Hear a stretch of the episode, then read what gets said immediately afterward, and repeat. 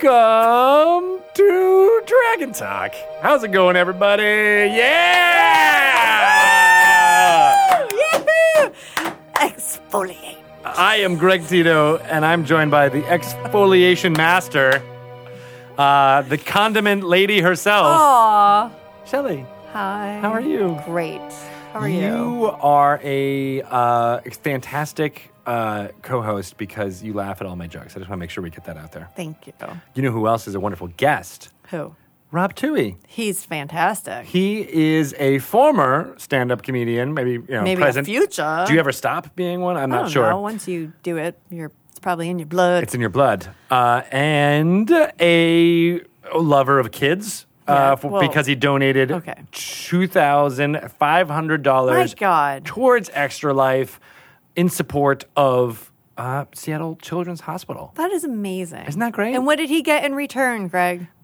The chance to speak to us On Dragon Talk. on Dragon Talk, Right here. Right here. Sitting down next to us. How amazing is that? That's so cool. We have raised more than two hundred thousand. I think it's two hundred and thirty Yeah, thousand I think we're well over dollars uh, for Extra Life for Dungeons and Dragons, the super team of Dungeons and Dragons. So Yay! yes, Super team. Rob was a big part of that, which is fantastic. There's still uh, ways in which you can support Extra Life by donating towards my page. If you want to be a guest, we will be certainly booking some more uh, up until the end of uh, 2020. If you want to get in and do Wow. a big donation, make it happen. That's awesome. We've got three folks who have I donated so mean, far. I don't. I think being on Dragon Talk is, you know, a reward enough. But I'm, I'm not going to lie. I saw him walking out of here with a very large bag. There- it's filled true. with stuff It did have a lot of D and D stuff that you So- can only get uh, from from being a guest on Dragon from Talk. Pelham's desk. Yes, exactly. Uh, the keys that are on Pelham's yes, desk. whatever is on there, you can take. Uh, so it's exciting, but you know, in addition to um, uh, uh, being a very large donor, uh, he does a lot of great stuff on Fantasy Grounds Yeah. for Dungeon Masters Guild. Uh, he had a lot of great things to say about dungeon mastering in general. So wonderful uh, conversation, and we can't wait to And funny. Yeah, and funny too. got Him good being a jokes. comedian and all that stuff. Yep. Fantastic. Um, I did a whole bunch of shout outs for Extra Life at some point, and now I'm screwing up because I'm trying to find someone else put in more, and I don't have it ready to go. So we'll do it at a different time uh, as we get closer to everything. Um, but speaking of closer to everything, we're way past the release dates for the Dungeons and Dragons versus Rick and Morty tabletop game adventure. We're like five days past. I know, right? It's old news. We don't even Yeah. have to talk about it anymore, Maybe do we? Four days. Yeah. Nah. It's over. The reviews are in, though. Just kidding. People love it. They do. They really, really do. They have so much fun. They're getting it. They It's- just get it. As we as we when we were talking to Jim during our intros last week, uh, just it's it's this meta layer of being a D and D versus you know being the characters from Rick and Morty. Uh, it's like an episode of a, of a TV show, Yes. but you don't necessarily need to know the ins and outs of Not that at show all. in order to enjoy it. and Not at people, all. I mean, as Rob will say Yeah. in, in his interview, uh, he had not been a fan of Rick and Morty before this box set, and now he is a fan. He's He binged all binged the all the episodes episodes. more than I have, and uh, now I need to. I feel like I have like homework assignments over the course of the You do. holidays. I need to. I need to watch a lot. Yeah, you do. I do. All right. Well, fine. I will I'm laugh. Gonna, I'm gonna miss working on this because I watched a lot at my desk. I'm like, I had my headphones on and It's did other research. work, but I could also just be like, what? I have to watch them. Well, I'm hoping that a lot of folks, when they are with family over the holidays, Mm-hmm. uh, jump into playing Dungeons and Dragons It versus is Rick and Morty. actually a pretty good intro. right, and it's it's got the family dynamic thing, so it's perfect for that. If your Yes. family is cool, Yeah. If your family is is, your family cool, man? Are they I mean, cool? if they were gonna play D and D, they're automatically That's a good pretty point. Cool. That's a really So, good point. Um, Yeah. And I'm hoping that a lot of uh, people who have been wa- uh, reading uh, big publications like the New York Times uh, see the article that And the Ethan New Gilsdorf Yorker. and the New Yorker, exactly, Mike Mike, Drucker. Drucker. Yes, he was uh, a dungeon master for uh, one Yeah. of your preview events. Yeah. which is fantastic. He's a writer awesome. on the Late Show Also super funny and, and, a very funny comedian. stand-up comedian. I know, right? All of these tendrils And a keep going. funny writer. Dan Telford did a fantastic job when he was Dan, Yes. dungeon mastering. Love Dan. Um, and bringing you know everything to life in here. So uh, we're hoping that a lot of people who are seeing it, Dungeons and Dragons happening in all of these, you know, quote unquote mainstream sources, might want to jump in and play and Yeah. grab this set. It's a good way to do it. Yeah. Uh, for those of you who have been following Dungeons and Dragons for a long time, Eberron Rising from the Last War is also out. Yay! Completely different flavor. Uh, well, I, I say that, but not necessarily because there are a lot of ways that you can jump into Eberron that uh, are just as modern feeling as uh, the Rick and Morty box set. That's, that was my very first setting. I love that. It'll always hold a special place in my heart. Are you an artificer in your heart? I want to be. I want to make some magical things too. Yes. Yes, and investigate what happened after the last war. Yes. What's happening with the morning? Let's find out. I know. We're going to jump right in. Okay. A um, couple of ways that you can find out more about that setting. A, you can buy the book. Mm-hmm. it's out there. It's super jam packed with flavor. That's what I love about this Yeah. one in particular is that there's all these sidebars with headlines and newspaper clippings as if you were in the world. Which is awesome. Which I love. I love that so much. Um, and the world feels very large and big and a new way to explore something that's not the Forgotten Realms. So do that. Uh, streaming and on our uh, D&D YouTube show on a, and on, as well as our Twitch show, there is uh, a Twitch channel. There's a bunch of different ways that you can uh, find out more about the Eberron world. Uh, there's Dark Lanterns made by the amazing group at Saving Throw Show watch that. That's on our YouTube channel. I believe there's three or four episodes up there Oh, cool. available for you. More of like a modern 60s spy take on what's happening I in like it. Eberron. Um, and then uh, from our friends at Hyper RPG, there is a show called Droam and Defiance Wrestling, D&DW. Yes. And they are taking uh, a cue from our friends in the sports entertainment field of wrestling and created monsters and characters as wrestlers in the setting of Eberron. I love this. Um, and so it's super over the top. Uh, KG Tang as Dungeon Master serves as the announcer kind of persona, in addition to being the Dungeon Master for when they're fighting in the ring. And their promos and personas are all reminiscent good. of uh, professional wrestling. And I think that's really, really adorable and super fun. And you can get behind different characters and support them through uh, the hyper RPG kind of back end stuff. So it's really fun. Find out. I love the catchphrases that each one of the characters came up with. you gotta have a catchphrase. Yeah, right. And one of them, Yes. one of them is playing a, a Medusa, and uh, her catchphrase is like, "The least you can do is look me in the eye." Oh, nice. I think it's fantastic. That is so good. I know they're so much fun. Love it. All right, so take a look at that show if you're interested to find out more about Eberron, and we got lots of other fun stuff coming uh, out in 2020, which we can't talk about now, but we're very excited Oh about. We're my working on God. right, Shelley? Right, Shelley? Pretty soon, really soon, Really we soon? can talk about something. What thing? That thing. Which which one is it again? Not gonna talk about it. Does it have a code name that I don't know about? Uh, yep. What is it? You- Are you okay with giving away the code? I name? love using code names. I know, right? And talking about them. Makes me feel like I'm a spy. But I, some people are like, never, never say the code name. and I'm like, if it's a good code name, then nobody's going to know what I'm talking about. Wasn't uh, did, have, have you ever given the code name for the Rick and Morty? I think we, ha- I don't know if we've talked about it on this, but I, I've heard other people say Are you it. okay with me telling Yeah. you? It was relish, How good is that? which I thought was funny. I made up that one. you did Yeah. that. You made up that code name. I did. Wow, you get an award. Thank you. I made up the code name for um, the Dungeon Mayhem expansion, Battle for Baldur's Gate. Yes. I called it Zelda because I wanted my cat to be, have a name. And it has like, like if you can figure out what that game was based on Zelda, you would totally go down a different path. You would never know that's what it was. It was just your cat. Yeah. It was just my cat. Right, I'm I like, know. "Eh, Good we redirect. just needed a, a, a name. And I was like, let's give it. you Give could it, give it to kind of Zini. say it's like a you know it's based on video game characters ish. So Oh, and it maybe kinda was. It kind of was right. You could you could you could I could put my head around that. That makes sense. Well- I thought relish was funny because it was referencing pickle Rick. Uh, Yes. He said pickle. People Yes. might have guessed at it, but relish was uh, different enough Right. that people were like, "Are you relishing something? Yes, Are you and well, that was hot the other dogs? reason because we said people are really gonna relish playing this adventure. Oh. Oh, my voice is back. Who are you? That's a new one. I need a name. Uh, I'm surprised that our guest uh, Rob Tui, uh, maybe he'll ask you to do some fun voiceovers. We'll I see. hope so. Well, I, I, yes, I hope so. too. I'm ready. Or if he doesn't, that's okay too, because he got it all right here. you can use this in your D and D game. I'm, I'm an pickle. NPC. I'm a pickle My name is Relish. because you relish being my friend, not because if you cut me up and put me in a jar, that's what I turn into. Have you watched this um, IGN the first part of No, their I haven't rhythm. yet. Oh my god! So John Borba was producing it, and so Yes. of course it's amazing. Shout out to John Borba at IGN, making great stuff. but he has really funny like um like animations that like pop in and out and um he does this really good an- like a pickle jerry that shows up that is i'm still laughing at It's Watch it for that reason real alone, good. people. Check I it mean, out. i'm not really selling it well but, there is a but lot- check it out because that is a very funny game There's a lot of great preview uh, video content that's out there too. Yes. So that's one. Uh, we have the one that we have on our D and D channel with Kate as Dungeon Master as Rick the seattle Which one is- yeah, which Seattle. is what this box set is signed by that we from worked- all that cast. Exactly. yes. Very Okay. cool.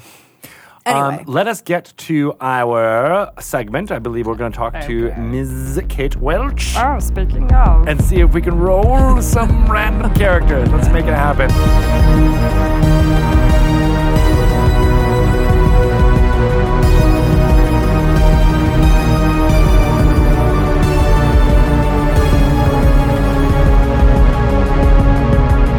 Welcome to another segment of Random Character Generator. I'm Greg Tito, and I'm joined by. Okay, Welch. Thank you for saying my name correctly. It- it- I- I, I do jazz hands whenever I do it in my head. It's like a horror movie. That's right. I'm so happy to be back with more random character generator. Yes. So this is the segment where we take a uh, random character that's generated by D and D Beyond, which has amazing uh, capability and and puts together different stats and uh, some choices. We go with level three characters so that there's some variation, uh, and we take what's spit out randomly, Mm-hmm. not always optimally. And uh, the two of us kind of create what that character is all about. Yeah. Uh, so you ready? You Yeah. ready to do it? I'm going to I'm press ready. the bouton. All right. Bu- Um, Bhutan. Bu- it will go, and it takes a mi- minute, so give it a little bit as we. Bum, bum, bum, bum. Oh, Ah! Okay. Man, we gotta view the, view the character sheet. That was good sound effects right there. Oh. Oh, Oh. Emmett Singletaker.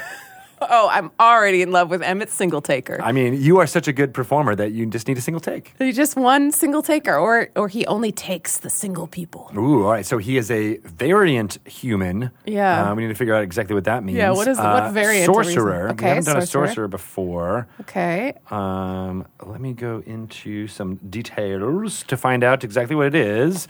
Uh, let's high intelligence. Very, very high intelligence, which may or may not be super optimal. Charlatan background. Okay. That's He interesting. has a false identity. You have created a second identity that includes documentation, established acquaintances, and disguises that allow you to assume that persona. Additionally, you can forge documents.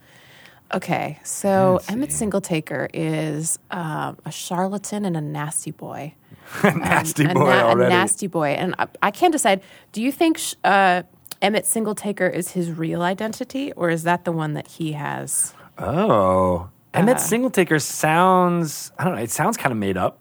Yes, Right? it does. That it does. Um, it also sounds like uh, it would be Em- Emmett Singletaker. So Emmett Singletaker definitely has like a good uh, rhythm to it. That def- I think that's a that's a made up name. I Right. think, I think that's a pen name. That feels like a show name, right? Yeah. Okay. Yeah. So, so as it being a, a, a variant human, it's got different racial traits. Uh, Okay. than you would normally get, I think. So Okay. uh, it's got Gith as a language. uh, so Emmett knows Gith, so that's interesting. Sure.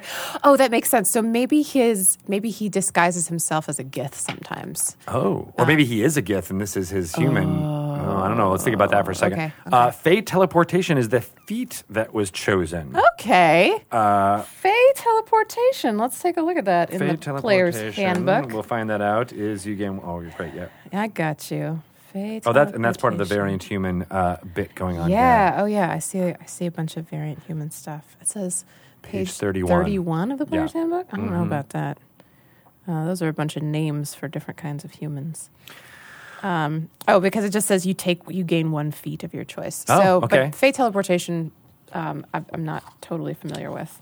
So I will look that up. Look that up as the feat. Yeah, it may or may not actually be in the uh, Player's Handbook. and it's not coming. Can you? You can't click it. I can't. It goes, but it just goes It to was that. face teleportation. Interesting. Uh, You can probably do a search for it in D and D I Beyond. sure can. Let's do that. All right. As I'm doing that. Okay, so here's the problem. Yes. The reason I said that high intelligence may or may not be beneficial is because that is not what sorcerers rely on for their spellcasting. Correct. and unfortunately, our friend Emmett Singletaker has a negative three to charisma, which is the stat that you is need. the stat that you need for being an effective sorcerer. So here's what we know about Emmett. Um, he pretends to be some things that he's not. He knows Gith, which is sketchy. And he also uh, he says that he's a sorcerer, but there's no way his sorcery is working out. right. But what's it? Read, read to me what Fey teleportation. So is. Fey teleportation is uh, your study of high elven lore unlocks some Fey power that elves possess, but we're saying that this uh, uh, variant human is able to to grab it, which uh, has three benefits. One is you get uh, to increase your intelligence or charisma score, so at least you can help with charisma a little bit. well, I think he already chose to increase his intelligence. I think Right. that's why Oh, he's got a instead of- plus three. Oh, you're right. That's a Yes. good point. Yes. Uh, you can uh, read, speak, and write Sylvan as a language, and you learn Misty Step as a spell, and you can cast it once without expending a spell slot. per short or long rest. So Okay. basically, that's the Fey teleportation is that you can do uh, Okay. a, a Misty Step when All you right. need to. And the last line of that did say intelligence is your spellcasting ability for this spell. For Um, Misty Step. for but not- Misty Step. But not for any other Yeah. Oh, and that- sorcerer like spell casting that you might do. Gotcha. So that is um, that is from Xanathar's that fate teleportation. So here's so our friend Emmett has been optimizing his build for the uh, the it sounds like only for Misty Step. yeah. I mean, none of Which- the none of the of the sorcerers. Correct me if I'm wrong. I don't think Misty Step has any interaction with intelligence as a stat. I'm pretty sure you Right? don't have to roll for a misty step. No, you just go I think 30 you just feet. Do it. So, um, so uh, even though he is very intelligent, uh, he is also kind of an idiot. Yeah, you just you you just teleport up to 30 feet Yeah. to an unoccupied space. So okay, so let, us go through his stats with everyone. We talked about intelligence, with which Yes. he's fairly high. Charisma, he's very poor. Yeah, he has total a of four, four. na- Yep. Mm-hmm. natural, negative three on modifier. He's super not strong, meaning actually weak. Yeah. uh, with a seven strength at a negative two modifier. Uh, is dexterous uh, with a plus two, 14. Uh, average constitution, but high wisdom. High wisdom, high intelligence, high dexterity. Uh, and none of those are the stats that you want uh, as a sorcerer. Those are those are not useful. His specializations are in he has specialized in deception, and he's gotten himself to a negative one on that, which is great. Um, but also insight, nature, religion, and sleight of hand. Those all make sense with with his stats. Right. So he knows. All right. He knows he's not very deceptive, which means he's a bad charlatan. He's not good. He's able to do these forgeries and to pretend to be someone else, but he's not good at it. And um, has that's why he has taken. A, uh proficiency in deception because he's trying to mitigate how utterly terrible he is, but he's still really, really bad. He's still taking a negative to his deception. So that means I think Emmett is very forthright. I think that he doesn't. He wants maybe like he he thinks that crime and and um, and being like a spy in in the world, like moving around with a false identity, is something that could be make him more mysterious or um, maybe help out if his if, what's his do we know his sorceress origin? do we have that on our We do storm sorcery. Okay. All right. So he's got tempestuous magic. So he's a storm storm sorcerer. Okay. How about this? So Emmett was born under the auspices of a storm. He's a variant human, and perhaps the Fey teleportation feat and those those racial bonuses mean that he was raised um, he was raised in some kind of group home and that he, he learned a lot of, of uh, tricks, tips and tricks from other kids. He learned how to speak Gith. He learned some elven stuff that gave him this feat in Fey teleportation. Okay. Um, but he also learned how to how to pickpockets, you know, Oliver Twist style. He's he's out he's out with this group of of other orphans or something, and they're just you know they're making their way around whatever city that they're from. Um, does he have a background? Uh, is it just it's just the criminal one, right? Like The background is the charlatan. the yes, charlatan, the charlatan okay. background. Okay, so we don't know where he's from necessarily. yeah. So I, okay, I like where you're going with the like the the because it's a way to pull in all these disparate events. Yeah. So like he he was inspired when he was a kid because he had a friend who who could speak Gith and Yes, he had an yeah. elven eh, Right. uh, or a half elven uh, you know friend in the in the in the group home or, Yep. or orphanage, and that's how he learned that. His two best friends. Maybe the Gith kid was, um, or the kid who could speak Gith, even if they weren't a Gith Yeah. uh, themselves, um, was like an enemy, and he learned Gith so that he could learn how to. Um, uh, when this kid was like talking about him, like saying mean things, he like he could figure it out because it really bothered him, um, and he and he was able to learn it pretty quick because he's got this high int and super high wisdom, so Oh, he's that's able good, to pick yeah. up that language even just from hearing it. Especially as a kid, you're just a sponge, right? Exactly. Um, and then his best friend was the elf, and that's why you know he can speak Gith, but he doesn't have any other. But the Fey teleportation thing is is very cool. It's something that he learned from from this elven friend of his, and so now he's able to do the, the this Misty Step uh, skill, and it's kind of the only spell he's actually really good at, because again, like all of the everything else that relies on your charisma modifier is going to fail almost all the time he does have disguised self so that is a I- i think that's another instantaneous one yeah. uh, maybe yeah i think so One action. yeah and you don't you don't need yeah there you don't you don't need a roll on that so that is uh, that's that is useful for him he's able to disguise himself through magic and also through forgery Right, but the save DC for discovering Yes, through it is yes. very low. So his save DC is seven. are you serious Yes, on his disguised self, oh my god which is horrible. damn it Yeah, so someone who's trying to peek through it, and that's where he's just like, "Well, it didn't work. I'm misty stepping out of here."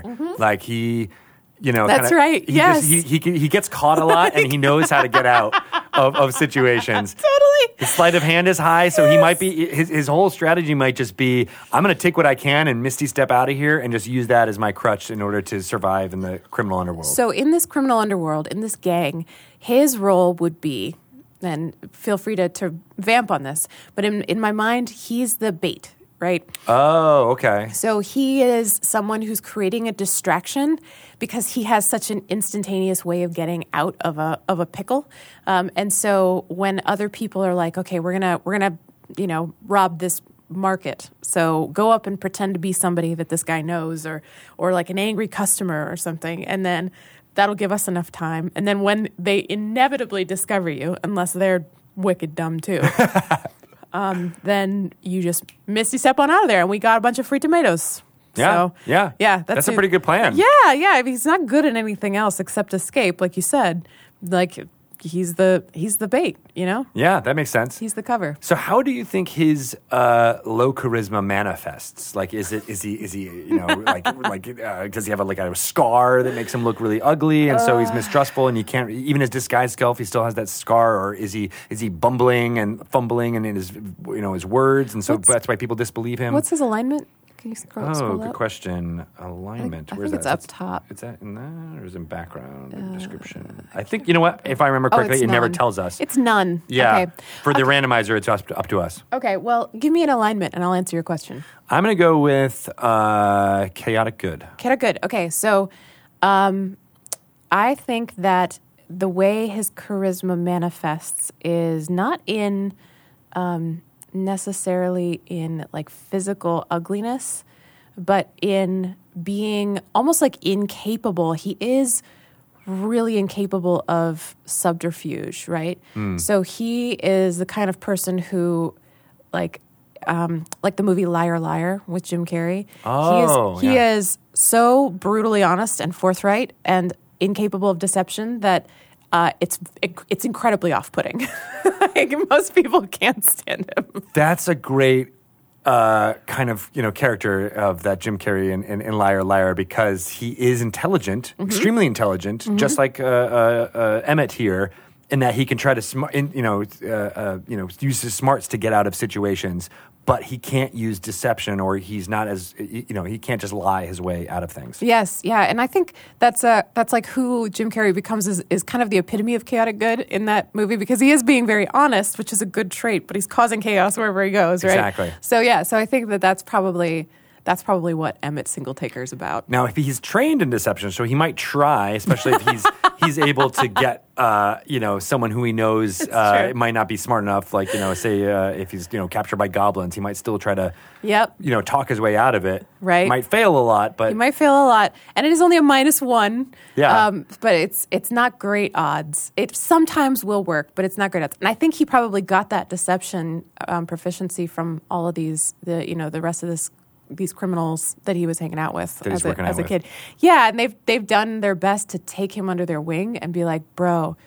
Bro, you've got to figure out how to how to deceive people. You're getting caught all the time. We've been rescuing you from the the barracks, the prisons, like eight times this year. We gotta we gotta f- figure out how to make you better at this. You're a liability. And he's and like, you know, I- you're just the bait, and then Yeah, maybe they're the ones who keep telling him that's all you're good for. But he wants more. Oh, He that's wants to. right, He wants yeah. to kind of go beyond it and be like, "But I can do all these spells. I've Right, got- yeah. You know, I can. If I, if I need to, I can control fire. Like that's cool, right? right. And he he can he can control the wind. Um, and may- Yeah. maybe that's that's something that, that comes in useful as well. I do get the the feeling that he's being used by people, um, and that he's he's kind of he's kind of sweet, um, and ob- obviously very smart, but just not good at what he's like. It's it's kind of a an empathetic story to be like, I know that this is what I'm supposed to be good at. I can feel it in my blood, like my actual sorcery is there, and I'm just so bad at it like the frustration of of like the struggle knowing that you're so so so bad at the thing that you know you f- you can feel it you can control the wind sometimes maybe he doesn't even know he's a sorcerer maybe it's so unpredictable and he's so bad at it that when he is able to like cast a spell and like gusts of wind come blowing through he's like oh that was a strange coincidence Right? Yeah, because in, Right? addi- in addition to having a, a, a, a low save DC, his spell attack modifier is a negative. it's not good I don't think I've ever seen that in any character that I've ever seen where like your your attack bonus is actually a negative one. yes Uh, which I is know. fantastic. i know Uh, so if he tries to land with a ray of frost or something like that, Yeah. chances are he's not going to. Yeah, he's uh, he's got a, a decent chance of it not working, and so yeah, when when magic does come out of him, probably for most of his life, he's been like, "Huh, interesting." And the only thing he knows he can definitely do is Misty Step. So he might even think he's a wizard. Who knows? Well, here's what's interesting. He has True Strike as a cantrip that he knows, which gives you advantage on on attack rolls. Uh-huh. true. So Yeah. maybe it's the type of thing where Emmett, he's like, he's trying, he's trying so hard that if he concentrates for, and a True Strike is a bonus action? No, it's one action. So he has to spend a whole round Yep. thinking, and then he's like, okay, this one's going to hit, this one's going to really hit. And he Yes. gets to roll with advantage, and he has a higher chance, even though he's got a negative one, to, to kind of land that. Yeah, so he's he. That's interesting. That is a that's true that that would help. But not And- all the way. And it would also like co- it costs you a whole action too. So that's your whole turn. So he's not great at like being quick on the ball either. So like e-, every every battle In he's combat. got to start. He's like, okay, true strike. okay, I'll wait. give me, give me a moment. Give me, give me a second. I got this. Okay. All right. oh, Okay, right, right, and I right. still miss this. Yep, Come on, almost, yep. Emmett. That's got a four and a What's two. your deal? Still bad. Right. Uh, so I'm I'm loving this idea of him having this like you know uh, Oliver Twist like thing where where where Fagin and the Artful Dodger Mm-hmm. Yes, are trying yeah. to like use him to I their think- advantage. I mean, think so, do you think yeah. that do you think he's got a camaraderie with his gang, or do you think they are kind of manipulating him? He's smart um, and wise too. So ah, maybe maybe he's just um, he's he's like book smart, right? And maybe he's he's spent most of his time whenever there there aren't things for him to do. He's just like he's reading whatever he can, and and he's he's super smart. So he just might not be the street smart, you know. Yeah. So book smarts versus street smarts. He does have wisdom, so he's got he's got some street street Right, smarts. and he has enough insight where he can be like, "Hey, no, you're not on the up and up." Yeah, so he that's that's interesting. He's very he's it's very easy for him to tell when other people are being deceptive, um, but it is very difficult for him to be deceptive. Um, so it, it kind of makes him a, a walking lie detector, doesn't it? Yeah, so I wonder if they use him as being like, all right, hey, you know, Yeah. Mm-hmm. we're going to bring you into the situation. Don't say anything unless I ask you Yep. whether or not were being, you know, the wool pulled over our eyes. Yeah, yeah, that's interesting. Will you scroll down so I can see more of his proficiencies? Yeah. He's also proficient with nature. Right. And sleight of hand. So he that I, I feel like that sleight of hand bonus would be excellent for those tomato robberies that we were talking about Exactly. earlier. So he he might also be someone who's used who's used for for those kinds of things. Um, excellent with religion. Okay, so yeah, nature and religion for this guy. It does seem like he's been reading a lot. Yeah, that's those are those are book smarts, and, and those things wouldn't be super useful at living a life of crime on the Yeah. streets of you know Baldur's Gate or whatever. But And the fact that he like oh sorry, go ahead. no, no, no, please. Uh, Gith, primordial, and Sylvan as languages are so strange of a combination. B- but I wonder if that i- you know feeds into like oh he knows you know the the secret languages of the world, so he's able to kind of Oh, uh, uh, suss out things that others can't either. So he's almost known as like this sounding bar, being like, hey, does that seem right? You Yeah. know, uh, you know this this guy is saying you know talking to us in Elvish. Can, i- is that right? Yeah, yeah. So that that might go with his human lie detector thing. The fact that he's assembling a collection of really obscure languages. Yeah. Um, there, there's probably plenty of people in the organization who can speak, uh, you know, Elven. They can speak Dwarvish, whatever. Like you, you don't, you probably don't need a lot of those translators. But the weird languages, you you might you might you never know when you're going to get some weird. wh- What was it? Um, Sylvan that he Sylvan, Sylvan primordial, and Gith. primordial. yeah, you see, you you get some weird missive and it's written in primordial, and you you you know a primordial guy, right? And so Yeah. Right. he- he seems like he'd be really good to bring to a trivia night. Mm. Like the the way that, how much stuff he is um, proficient in when it comes, especially to not only nature and religion, he's got a plus five, but history he's got a plus three, arcana he's got a plus three, Right, because of and this his is a third intelligence. level character. Like he's he is very he's very well versed in a bunch of subjects. So he would be an awesome person. Like if you have if you have some kind some kind of text that he- that needs to be um, un, unveiled, he is going to be your guy.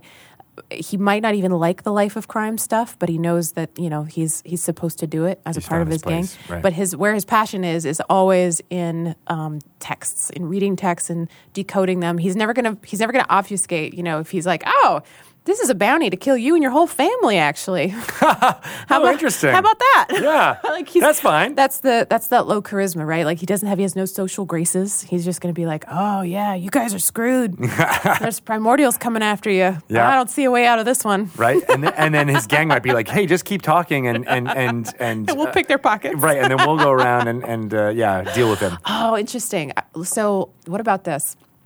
He he operates a front, a business in Baldur's Gate, Oh, okay. um, and it's this obscure uh, bookstore, like a collector's book place. And you, you walk in, and it's there's no windows. You walk in the front door of this tiny, cramped shop, and there are books everywhere in every kind of conceivable language. They even go on the ceiling somehow, and so it, you kind of walk into like one of those aqu- aquarium tunnels where the fish are all around you, but it's just books. Right. And you walk, and there's there's Emmett Singletaker, a variant human and he, and he's always he's always got his nose buried in a book, and he doesn't care about you um, unless you have something interesting for him, right? You're like, hey, I've got this weird new text I need you to uh, to translate for me, and and generally speaking, it's it's like. Um, it is. It's like one of those tattoo artists that's just like, no, this isn't interesting enough. No, this is just an experience that I've had. Be like, no, this idea is derivative. I will not be participating in the tattooing of this. Um, but he's he's a bit like that. He's like, huh, yeah, this is pretty standard stuff. Um, I think you have a lot Boring. more luck down the street. Yeah. But but if they bring him something rare, maybe that's how he can he can use his intelligence and his wisdom and, and that insight skill to know uh, like ah this person is probably some kind of wealthy investor or uh, or a loaded adventurer or their their pockets heavy with coin and that's how he can he can start to. Uh, a- Activate the people who come out of the secret doors and those book tunnels very, very quietly. Yes. And then they. But they- because he's low at deception, he's on. He's like, "There is a rich person here that I would like to take advantage of." the person's like, I'm sorry, what? Oh, I'm sorry. I was. I thought that was. It was. I was speaking in primordial. That, that means you are a rich person, and I want to take advantage of you in primordial. I do think he would be incapable of lying to a person. So the organization would have to sort of uh, warp around that particular issue. So it would be like, all right, we got to practice how he can rip people off without lying to them. Yeah. Uh, because when he starts to lie, it becomes extremely obvious he cannot tell a lie. So the the he's fine with crime. That's not a lie. He's not being deceptive. He's very he's very open with it. Um, but he he just he has to he does have to have like secret ways of communicating, secret code words that don't trigger his terrible deception. um, and and and he's I think as a result of this he probably comes off as a very strange individual. Yeah. He's is- he is because he the way he uses language is because he's trying to like talk around things without having to tell a lie, which he cannot do. So he's he's very much like um, you know they'll be like, oh, is this book worth anything? And he wants them to think no, so that he can have it, right? And and he'll sell it for however many hundreds of gold. But he's like, hmm, is this book worth anything? Well, tell me your definition of worth. And I'd be like, well, gold. And be like, hmm, it is worth gold, but how much? And, like he's trying to, he's, tr- he's just trying to talk around Isn't it, knowledge worth more than gold? which he would believe. Yeah. Um, and so, yeah, I think I think that's probably, and it's a, it's an excellent. Uh, it's an excellent distraction for whatever whatever crimes or whatever s- silent muggings are happening with this person. But he's also good with that sleight of hand, so he can probably swap out the book. You know, uh, something, And, oh, something right. So he'd be very like, well, similar. this book that I'm holding in my hands right now Yes. is worth mm, 10 silver. Yes, yeah. Because I just did You- the, I just did a right, switcheroo. I right. mean, no, I did not. Yes. I said that, yeah. yeah. All right. I, I like all that. So I like you- him. I was going to have another question, but you answered it in a way like what he sounds like. It sounds like he he he molded to different audiences, but he always tries to uh, appear, uh, you know, bookish in a way. Yeah, he's esoteric. I don't even think he tries to appear it. I think he's just he just is, and he's got a um, maybe I don't think he has a fake accent, which is funny because he's he's all, all about this forgery and disguised self um, for every every conscious choice he's taken. Yeah, I wonder though if he. Uh, yeah, so he, he he built up this this front, which we're saying is Emmett uh, uh, Single Taker. Mm-hmm. But what what do his friends call him? Like, what's his actual name? Like, what did he grow up with in this group home? Um, I don't know something something probably derogatory, making fun of his bookishness. Um, something like Four Eyes, or um, if he if he was, let's see, Emmett Singletaker. If that is if that's the name that he's always gone by, even if it isn't his real name, then um, what's what's a name a mean version of that that kids would come up with? Inti. No. Uh, Inti, uh, Nerdo, Emmett Singletaker, Emmett. Uh, I'm so I, this is I'm terrible at making fun of people's names. Um, so Single Snaker, uh, uh, Dingle. how about just Dingle, books? Dingle Faker. Hey, books. Hey, Get books. over here. Books is books is pretty good, especially for like a low int group of thugs. You Yeah. know, like these these street criminals. They'll be like, "Hey, books. Yeah. Hey, we'll take you to books. Books knows. And the the name of the shop is also just books. It's actually just a picture of a book. just books. With- with- Ah, some people are like, "You're gonna take me to books? Is that a is that a place?" And they're like, they see the books, they're like, "Ah, yes, okay, Okay. it is a place." I guess that and makes it's sense. Like also, but it's also a person, Right. And it's probably just because he's oh, he's been in that shop for so long that his his criminal contacts, like a, they don't know his name, b, they don't care, and c, when they say books, everybody knows who they're talking about because there's a sign that says books in Says the books on neighborhood, it, right? Right. So- That makes sense. All right. Then. All right. Final question. Then. What does he look like? What uh, What is his appearance? I think that based on his established business and that you know he's he's been there for some time enough to get a reputation and to have all these criminal contacts. We've kind of talked about how he might have been a criminal kid, like it raised Oliver Twist style, but I think he's older now. And in my head, he is he's a variant human, and I'm not sure that there are rules governing what that looks like. But he's sort of almost uh, gnomish in appearance. Okay. Um, he's got he's got like he's got white hair and it's kind of sprouting like Wolverine style over each ear and is balding down the middle and he's got tiny little round glasses that sit way up high on his face um, and he's he's just constantly he's got kind of a turned up nose um, and he's he's he's older but he's pale he's never he never goes outside um, and he is he's got a variety when you when you come in he's reading books but um, he's got all different kinds of spectacles that he can use to read them, um, just in case it's it's like a it's a language that has really tiny font or something. And he's like, okay, well I gotta I gotta get my tiny glasses out. And so every time you see him, he's got this array. Maybe it's around his neck. Oh, he's okay, got like cool. all different kinds of glasses to wear for for each kind of text, um, and he's uh, he speaks in that.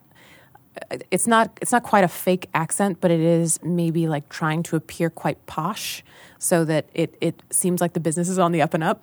Um, whatever the posh Baldur's Gate accent, which of course, if anybody were like, I would like to do an insight check on that accent, it doesn't sound convincing, um, then they would find out like, uh, no, he's 100% faking his accent, but.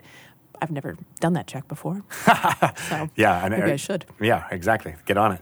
Um, all right, that makes. Th- do you think he dresses uh, well? Like, do you think he tries to appear uh, more rich than he is, or do you? Uh, you know, I think he's rich. I Yeah. think he's got money because Oh. he's been in a very fruitful criminal business, and they they keep him um, well paid to be the front as Okay. well.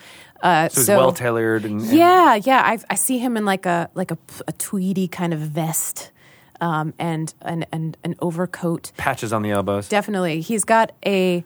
Uh, I think he wears the same thing every day. Uh, I don't think he has a lot of clothes, but the clothes that he wears are very nice. Um, but he always he always looks the same. He's got he wears like an overcoat that um, is almost like a cape, and he so when you see him bustling around the street, he's short, and everybody knows him. They're like, oh, there goes Books. Yeah. And, and they, it's very rare for him to see, but he scuttles out like a bug, scuttles out of his, his door into another door, and tries not to stay outside too long. and he's wise enough to know that people probably don't like him. Yeah. but he doesn't really care. No, I don't think he cares at all. I think that life, the life that he's set up for himself, is is perfectly adequate, um, and he's you know maybe maybe not what he wanted to do with, with his time altogether, but he does get to sit around and read all day long, and that's always what he's been good at. So Nice. yeah, Do you think he could be convinced to be uh, an adventurer? Absolutely. Yeah. Yeah. I think that he is uh, the the driver for him is in, is knowledge. And that that joke you made is like what what could be worth more than knowledge? I think that might actually be how he feels. Mm. So if someone were like, "Hey, um, it's not a book. I can't. It's n- it's it's text, but it's carved on the inside of a temple, and we're gonna have to go deep into the jungle in order to find it." um, but it's it's written in primordial and and um, weird emanations and creatures keep coming out of a portal that's right next to it. And we can't translate the. I think you might be able to convince him to go out. He might only want to travel by night or something because he doesn't like the sunshine very much. But he's he would uh, he would he would come out for the right for the right money. Right, money. Right, Yeah. money. He's like, but I'm I'm not strong. Yeah, and- you'd have to protect him for Yeah, sure, and unless I- you want somebody to, to be your bait and then Misty step out of there. He's very good at that. You're like, that's what I can do. Exactly. I'm very good at disappearing and making things disappear. yeah. All right. I love that. All right. so, awesome. to sum up, uh, Emmett Singletaker, or Books, uh, he is a human sorcerer, uh, not strong, not very charismatic at all. No one really likes him, but he has a very high intelligence, a high wisdom, and a high dexterity, which allow him to survive uh, with his gang in uh, the streets of Baller's Gate. Uh, he could uh, Misty Step out of problems whenever he occurred, uh, whenever they occurred, usually by the fact that he was a terrible way of uh, lying and deceiving. So he very quickly learned that he couldn't talk his way out of things, although Nope. he still might try every once in a while, Maybe. and then book it out of there. Yeah. maybe that's why he got books as a as a as a name nickname too. Greg Tito, you genius. He can book it out of there uh, using his Misty Step uh, Fey teleportation feat, uh, which Excellent. gives him Misty Step. He has some offensive magic. He can cause sleep, uh, do some disguise spell, but generally those are not very good unless he concentrates using his True Strike spell. So I think for an the- entire action. The way he causes sleep is by boring people to death. so like I think I think he casts sleep on you by yeah you roll five d eight. Okay, so Yeah, th- so that's it's- not affected There's by- not affected by his terrible stats. Yes. Um. So he just starts lecturing about some weird. Obscure text that he read recently, and Yes. five d eight worth of hit points of creatures are um, put to sleep. That's the vocal component of uh, of his sleep spell. Is just right. so that's a lecture. going on about his his primordial knowledge. I recently read the 14th volume of the history of Cormier's tears, a very obscure plant. Right. And he pulls on that from his nature Oh, yeah. uh, pro- proficiency as well as his knowledge of religion. Um, and then he uh, has enough sleight of hand where he can pick pockets if he needs to, but it's not necessarily I something think he, likes does to it do. to swap the books. to swap the books. I think he does Right. it when he knows he has a valuable book. He'd be like, "Let me take this in the back, and I will do a more thorough examination." Excellent. Whoop! Bloop. I'm gonna misty step out of here, uh, no matter what. And then uh, he runs a shop in uh, Baldur's Gate named Mm-hmm. Called Books, Books, just yeah. Mm-hmm. like his nickname. Uh, but he likes to take on the persona of Emmett Singletaker uh, in order to uh, be a front. Yep, All right. he's awesome. I love He's him. awesome. Yeah. We're going to go on adventures with him. Woohoo! He's going to be a, a, a terrible slash really fun. He would be an awesome. Like I love this character as a DM character. Yes. Like, it would be so much fun to play this guy to a party of people. So I, Agreed. I hope there's a dungeon master out there who finds that useful. Excellent. All right. Well, and as always, we will put uh, Emmett Singletaker up in our show notes uh, as I just had a little bit of an accent there. In our show notes. Inside check. Uh, Uh, it's, it's fake. and uh, it should be public. And yeah, it's very fake. I'm just like books. Um, and uh, yeah, feel free to use our description of Emmett Singletaker in your game, or just use it as a way for inspiring other ways that you can uh, press the random character generator and come up with a fun NPC for your campaign. That's right. Awesome. All right. Thanks a lot, Kate. How can people uh, get in touch with you and find out what's going on? Um, I am still on my Twitter hiatus, but I am still on Instagram where the cool kids Mm-hmm. are, and my name there is the same as Kate Well. Cha cha cha cha. Jazz hands. Uh, excellent. Uh, thank you so much. Always Thank fun you, to Greg. create a character with you in a half hour. Yeah, I, love enjoy this. it. I love this segment. All right. Do it. Let's do it again. Hurrah! Hurrah! Thanks a lot. Bye.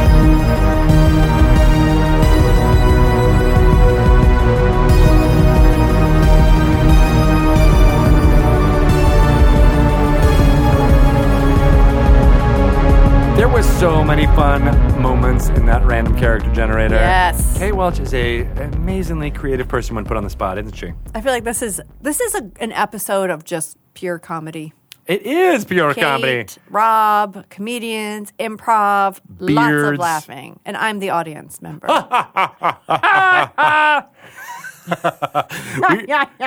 If you want to use our laughs for a laugh track in your game, just play this part. I blew out the speakers on that one. Uh, let us talk to Rob. Let's And do it. Rob Toohey, he'll make us laugh, cry, He better. maybe also some other bodily functions, but we'll see.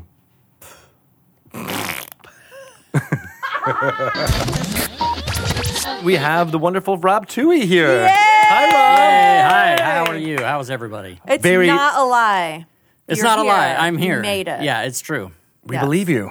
We passed your We deception believe you. check. I rolled a 15 You. did it. and then it was okay. Nice. Uh, you are a uh, very large donor to uh, my Extra Life page, Extra so life. thank you. Yay! Yes. I don't have children myself, so I had to help others' children. Got to help the nice kids. of Gotta help the you. kids. Got to do it. Uh, thank you so much. I think that was a wonderful donation to allow you to come here and be a big part of uh, this interview. I'm So happy to do it. You That's just nice. made at least three kids happy, maybe even more. All right, at least 3. Yeah. Okay, I'm going to I'm going to go with that. I'm Let's going to see go. I'm going to pretend it's more later. Let's go with more. Let's say 33. 33. Okay. Yes. Wow, that a lot. went, that went way up fast. All right, 333, but that's wow, my final it's offer. just all threes. More than I've ever made it. That's more ch- children than you've ever. Okay. Made made happy. happy. Made happy. Yeah, they, And made. They usually just yeah. You have 300. How many? Everyone knows there's two. You're like you've Quinn donated. You've donated and your Kesha. eggs. And Ke- is Kesha gonna be? She donated uh, to my page. I would totally have her To, on. to your page? yeah. Do you think she Not would even donate? her own mother's page? Been trying. This she's been trying to get in touch with you for like decades, and you keep Kesha, avoiding her. Just go to my extra life page, make a donation, it's and the way. I'll It's totally easy call you to do. back. Um, I am in charge of the videos today, so uh, here I'm gonna try this. What does that do? Oh my god, that Oh. doesn't work at Wow, all. Ah, we're We need- delayed. Ah, We oh. need to stay with that, and I, I don't look. I have Wow, buttons I on each don't one of like- us, so we're gonna be in wide this whole time. It looks like Great. I'm good with it. we're good.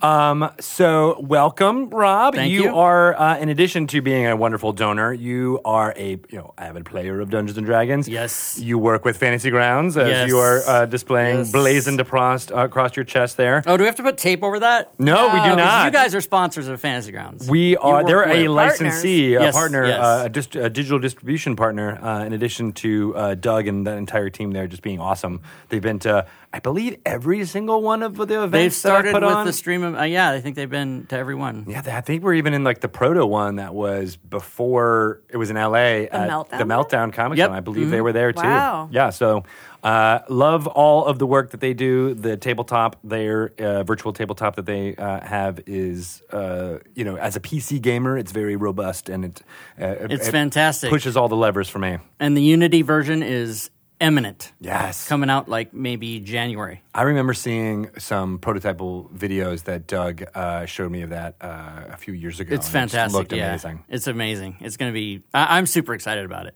So, for folks who might not know uh, about Fantasy Grounds and how to use it, what's what's your your, your quick elevator pitch? Van- uh, Fantasy Grounds Elevator Pitch is a virtual tabletop tool, uh, not a video game, but allows you to play RPGs. Uh, the most popular of one of which is Dungeons and Dragons, and, And it's the best. got- I'll just I'll just say it's that. the best. It is, and it's seventy. world's greatest. Seventy percent of players play that. So there you go. And you can roll dice. You can move tokens on maps. Uh, it does calculations for you. It has a combat tracker. You can keep track of all the NPCs and the players. And I mean, I'm just barely scratching the surface.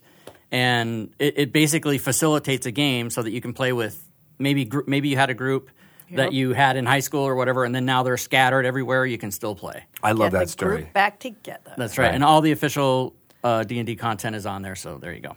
It's awesome. so, what is your role there? Um, I am actually one of the community developers. So I have, uh, if you go to the store, I have 45 titles in there that I've developed. Uh, and uh, Like original content? no, uh, s- stuff from Wizard of the Coast, Oh. stuff from other companies, let's not name them. And, You can, it's uh, okay. but they're actually, I'm a 5e guy, so it's all third party, like Cobalt Press. I did the Tome of Beasts, or I mean, I did the Creature Codex. Mm-hmm. I know Wolfgang's been here to talk about that. Um, I did Rick and Morty. I did the uh, adventure. Uh, people are wondering why I'm pointing to the floor. There's a copy of it sitting down there. So, by doing it, you mean taking, the Taking- content and transferring it into Fantasy into, Grounds. into Fantasy Grounds. Yeah, I did Acquisitions Incorporated, Nice. uh, Wayfinder's Guide, and uh, and then many other titles. And then uh, I'm also a social media consultant for them. So I put out tips every Friday, uh, and then I also uh, there's there's a few of us on the team, and we you know Facebook, Instagram, Twitter. I'm the Twitter guy. The tweets and the twitters. if somebody if somebody gets a message back on Twitter, that was me. Sweet. Oh. And so yeah, so it's it's a lot of fun. And Doug hired me to do that in the beginning of 2018, and he he said, why don't why don't I just give you official access to the Facebook and Twitter account, and you can just keep doing what you were doing anyway, which is promoting Fantasy Grounds, Right. And then I'll give you money for it. And I was like, yeah, that's a good idea. I like it. That sounds mm. So I do that for them. That's how work works. Yes, That's- that's how- yeah, that- yeah. called a job. you do this thing, and in exchange, you get money. That's right. That you can pay for goods and services. or just repurchase Fantasy Ground stuff and D and D stuff, Yes. and then it all just comes in my house, and it's a giant. Stack. it's a cycle. It it's is. a cycle. It's a vicious cycle. So Or- when you were doing the Rick and Morty D and D adventure, Mm-hmm. what did you think of it? I was cracking up because Loaded I really question. love. Uh, we we won't experience. Totally you thought of it. We won't experience this here today. But I'm a, I'm even though I'm a very pleasant, nice young man, I am a foul mouthed individual in my regular Me life. too. No shit. And so um, I really enjoyed the you know the swear words that were bleeped out. And and you know, and I had just I was just telling Shelly before we started that I just binged all 33 episodes of Rick and Morty on No way. yeah. So, and I'd never seen it, and I'm about to read the comics. Uh, I started to do that this morning on my phone, but it was too small, and I, I can't see.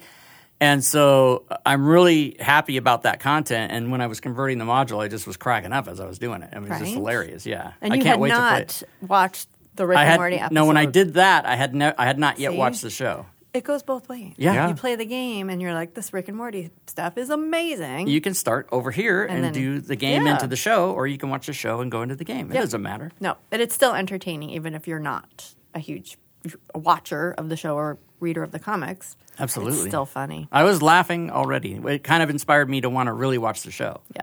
Yeah. That's cool. Glad that we could lower your productivity. oh, anything that I can do to delay or you know, what's the word? Procrastinate. yeah. Yes. Yeah. Anything. Anything that comes. Oh, look, my phone might have a mark on it. I don't have to work for the next hour. Yeah. Yeah. listen, I'm going to learn how to fold a fitted sheet Yeah. right now instead of. How do you do that? I don't know. You know what? You just ball it up and throw it in your. That's how I do closet. it. That's what I've learned. Like, who cares, Yeah, really? just burn it. yeah, just just put it on fire. There and are then you put it away. instructions to do that, but I Oh, think yeah. your idea is better. Yeah. But Just buy why? a new one Like, every why month. Why do you have ha- sheets anyway? You don't need it. What's the deal with sheets? My wife's listening to this and being like, "He's in whatever." Because I, when I was in college and lived by myself, I didn't. I don't. I don't think I laundered my sheets oh, like ever. oh no! You got to do that. I mean, once this semester when I went home and I then I did it. Yes. really? Yeah. It didn't feel gross when you got. No, it? and I also it was back when I was, you know, uh, smoking a lot of cigarettes and things like that. So it it certainly eating had your meals in bed. You don't. That had to Yes. be so great. Yeah, that was the only things I was doing in those bed because I was mostly playing Dungeons and Smoking and Dragons, eating and smoking and playing eating. D&D. Yeah. yeah, exactly. Every now and again, a D twenty would stub your. Yeah, the toe. sheets. My sheets were also black, which was uh, also great because What, no- did they start off that way? No. By the end of college, they were. They were totally. Ah. Uh, so uh, you know we're veering into some uh, you know comedic comedy uh, humor words that are synonyms with that. Yes. Uh, and you have a, uh, a funny story about how you got into Dungeons and Dragons. Is that right? Yes, I do. Um, I'm old, so uh, I Ah, was it's a funny I I argument. was 15 in 1981, and my friend uh, who I met at high school was carrying around the Player's Handbook, like the 1978 printed or 1979 printed version of the Player's Handbook, and he was getting beat up, you know, because back in the day it wasn't cool to play D and D. You were a devil worshiper, and it was bad, right? Like, Right. Way back when, until people realized it was cool, which I did right away. And so he invited me over to his house, and he goes, uh, you know, he tells me about the game. Oh, you, you play wizards and fighters, and I'm like, yeah, I'm in, whatever it is. so uh, we go to his house, and we're all 15, and we, none of us had ever played. So he finds this guy who's a dungeon master, and Hmm. How did he find him? Hmm. He's d- well, I don't know how he found him, but um, I think it was just somebody, in fact, a family friend. okay. And his name was Kevin, and he was 12. Oh, and we were Uh, What? 15. Wow. So we go over there to his house, and it's a basement, you know, and we're on the pool table, and it's a dark, you know, with wood paneling. It's just what you Oh, think it is. yeah. And we pour over the player's handbook and the dungeon master's guide for like four hours, creating our characters on those yellow first edition Yeah. AD&D, excuse me, AD&D sheets. And I was a wizard, so I rolled my D4. I had two hit points. I was very Jeez. excited. I had my spells. It was all ready to go. Two hit points. Two hit points. Yeah, you rolled a d4 for hit points in in AD and D. So we're there. The scene is set. I I, I think we even lit a candle. I, I can't- it was just a long time ago. Yeah. And so this kid, this twelve year old Kevin, who's going to be in charge of the game, said, and this is, you know, I'm four hours in now, and we'd start. And he says, okay, you, you guys are walking down a, a dark alley, and uh, you see some people in distance. He takes a note and he writes a note and he passes it to me. Oh. I open this note and it says, You have been hit in the chest with a crossbow bolt. You are dead. Do not say anything to anyone else. And I looked at him and I went, F you and F this game and F all y'all and I'm effing out of here. And I picked the table up to flip it, but it's like an 800 pound oak table. s- You know, and there's a pool table. am storming out. And my, my friend stops me and he's like, Wait, wait, wait, Rob, Rob. And I, uh, you know, when I was 15, I was a very angry young man. And Many of us uh, are. then he stops me, pulls me back, and he goes, "Hey, Kevin, you can't. Do, I mean, he we'd started. We've been we been playing 25 seconds. You can't just kill him." So he convinces me to come back, and then I sit down and we regroup and we start again and we play. And if- Yeah. if, he hadn't pulled me back, I'm not sitting at this table with you guys today. Man. So what did what did Kevin do? Did he say? Did he resurrect you, or did he say just No, he- kidding? Just kidding. We yeah, we was a were weird dream. He didn't say just kidding, which he would have been a good move for him because I hate him now for the last 35 years. Kevin.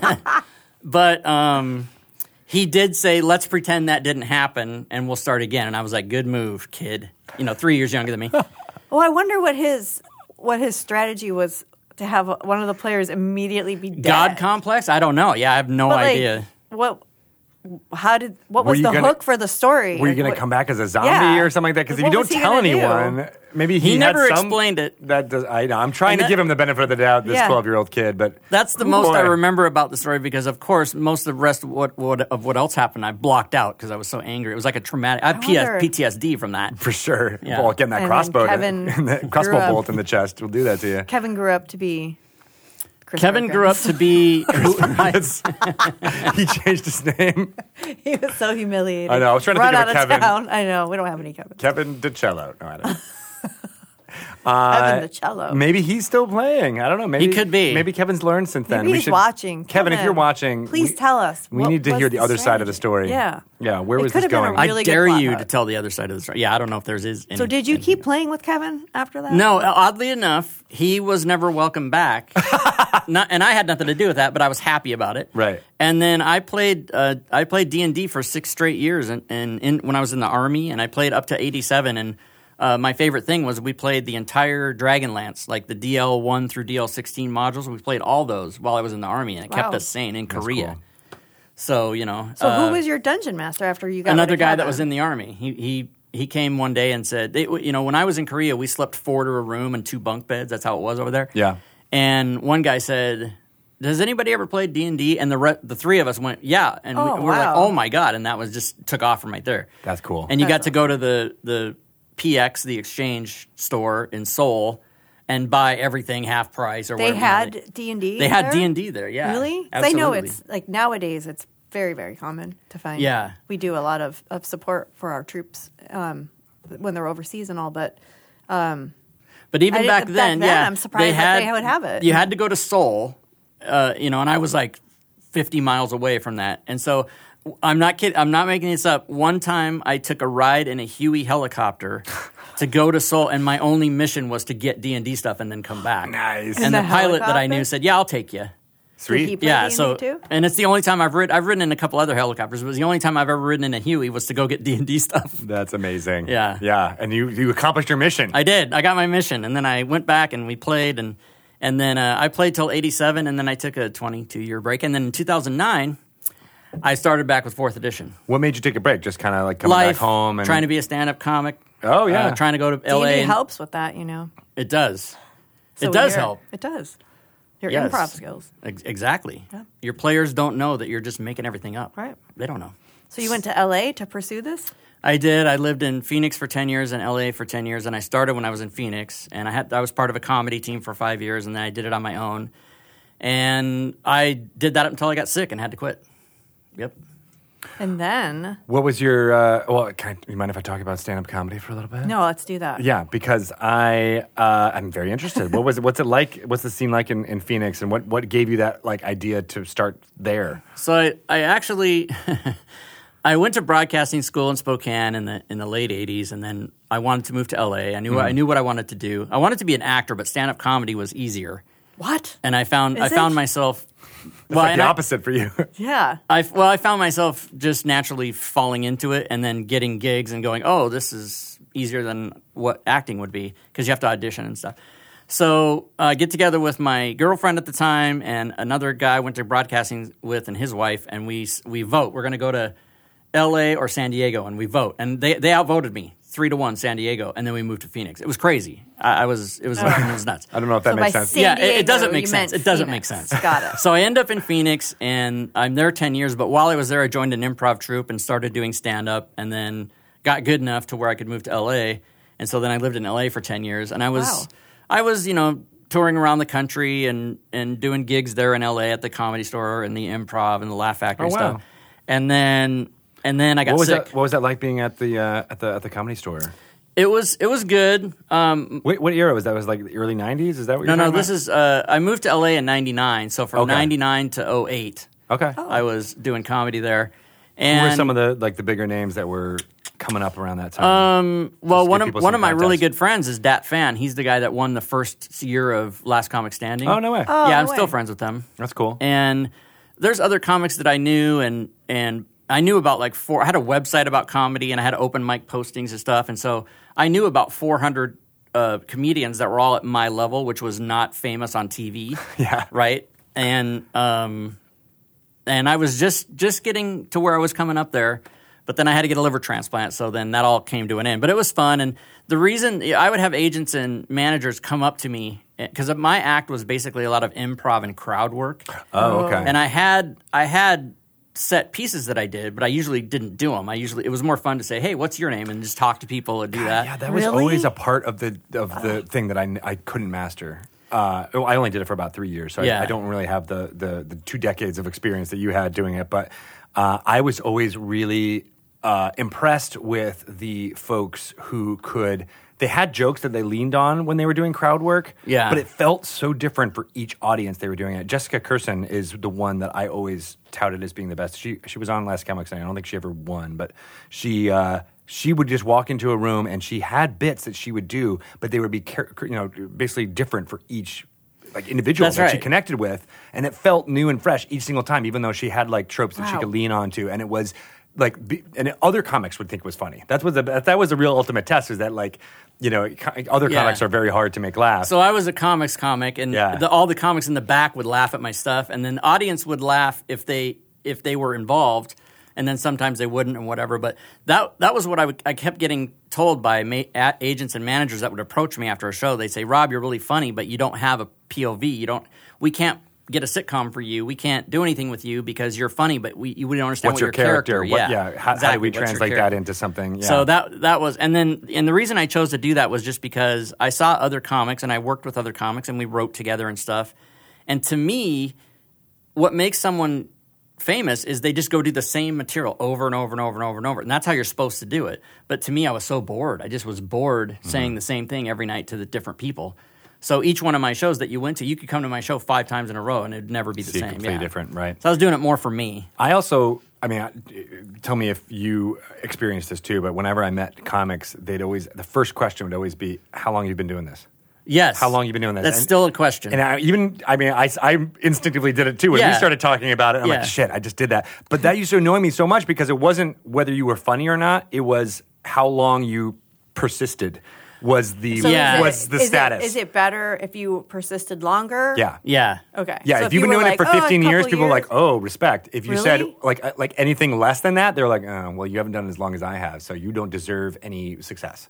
Was li- was the subtext behind yeah, that co- question? comics are very, are like that because stand-up comedy is the one and only job that any person can walk up to a microphone and then proclaim, "This is my job." There's no other job you can do that. You have to you have to audition. Podcast I was going to Host say, college. actually, that's Podcast kinda, is that's close. Kind of like how we started doing Dragon Talk, Kevin, the dr- the dungeon master. Yeah, same deal. yeah, He's that's like, true. I'm a dungeon master. and now you're dead. I'm a musician. It happened. Yeah, right. Did you ever but- work D and D into your routine? Um, I, I never. I do now. I mean, I, I kind of. We were talking about it before the show. I do. I kind of do comedy. I make more money now doing comedy on stream than I ever did as a stand-up.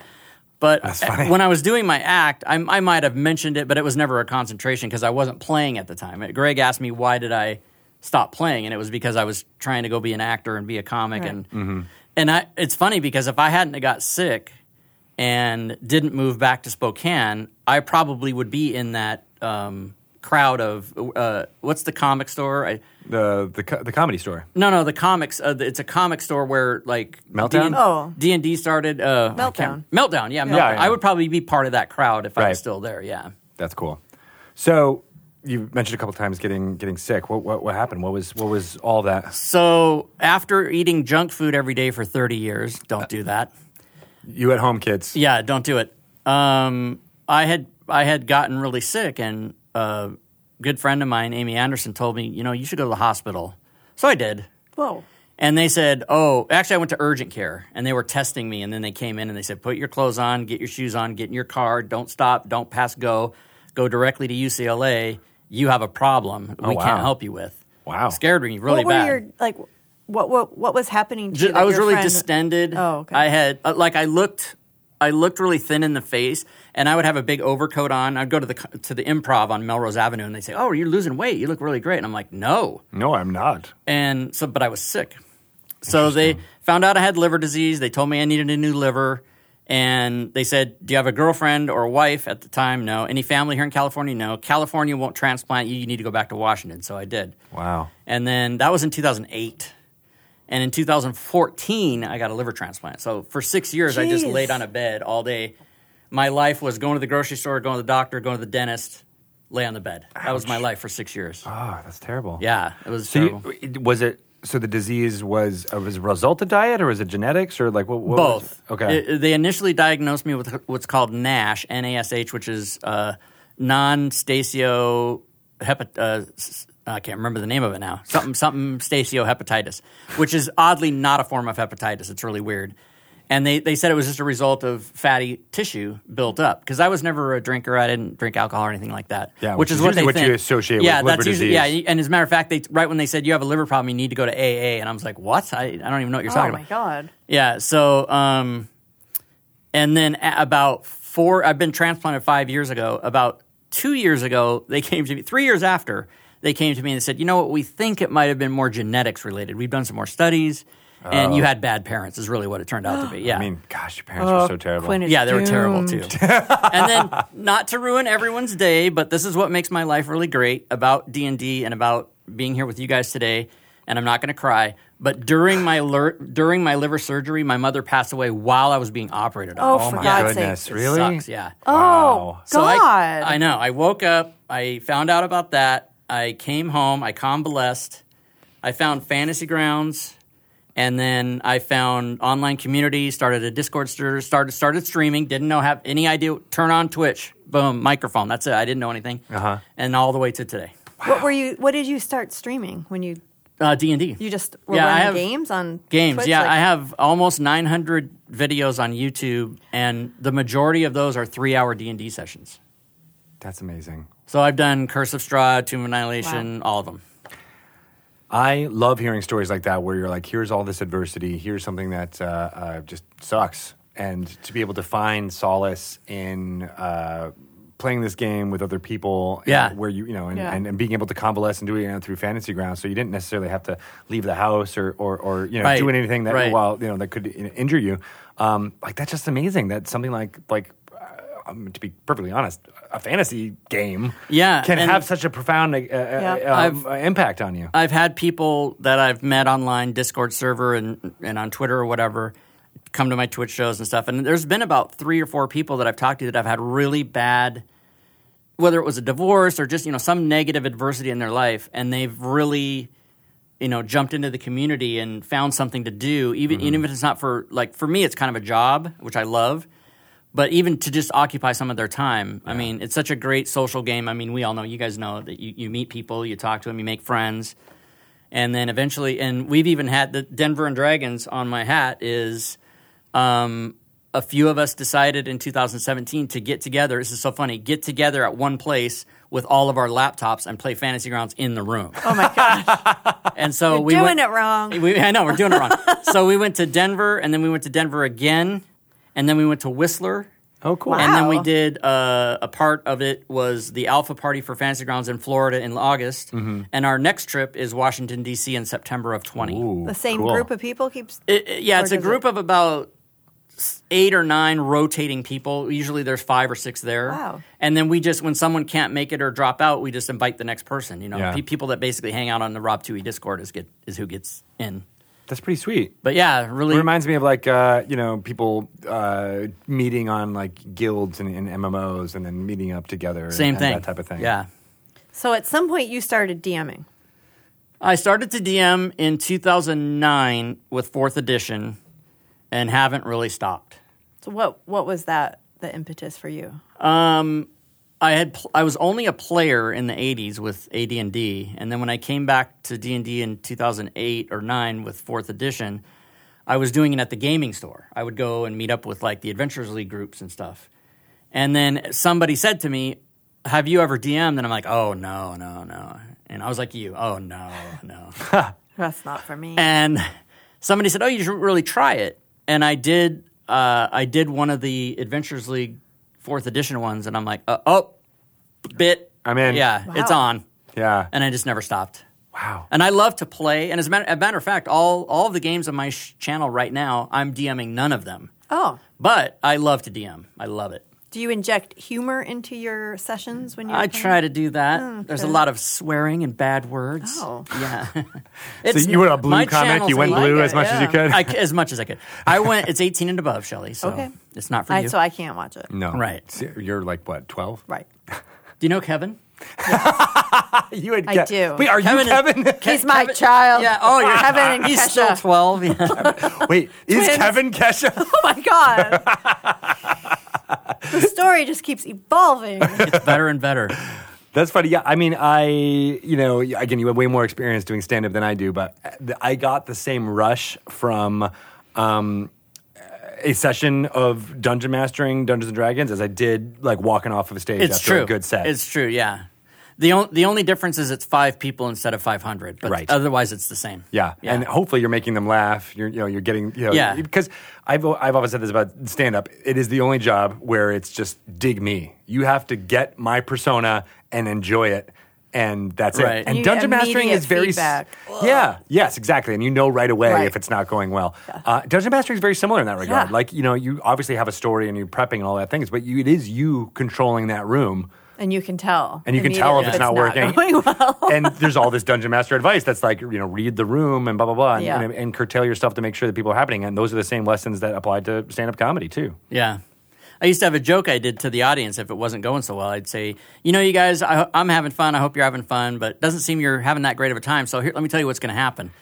If the show goes really well and you guys laugh, the owner's going to come up to me after and go, hey, Rob, great show. Here's your check. And if you guys don't laugh and don't have a good time, the owner's going to come up to me after the show and go, hey, Rob, not so good. Here's your check. So either way, I'm going to get paid, so it's up to you to laugh or not, you know. And that, that- I just kind of get them back that way if they were. But a lot of times I'd be doing, you know, a show in, you know, BFE Oklahoma in a bar. Yeah. Oh, And then they're there to drink. They're not here to hear the comic anyway. that's so always you- true. Yeah, you got to do what you have to do. But. what was the worst room you've ever uh, been in well, or bo- not even just room but like situation situ- okay, so uh, I, I had a comedy partner for a while, Tui and Klein. What's up, Ray?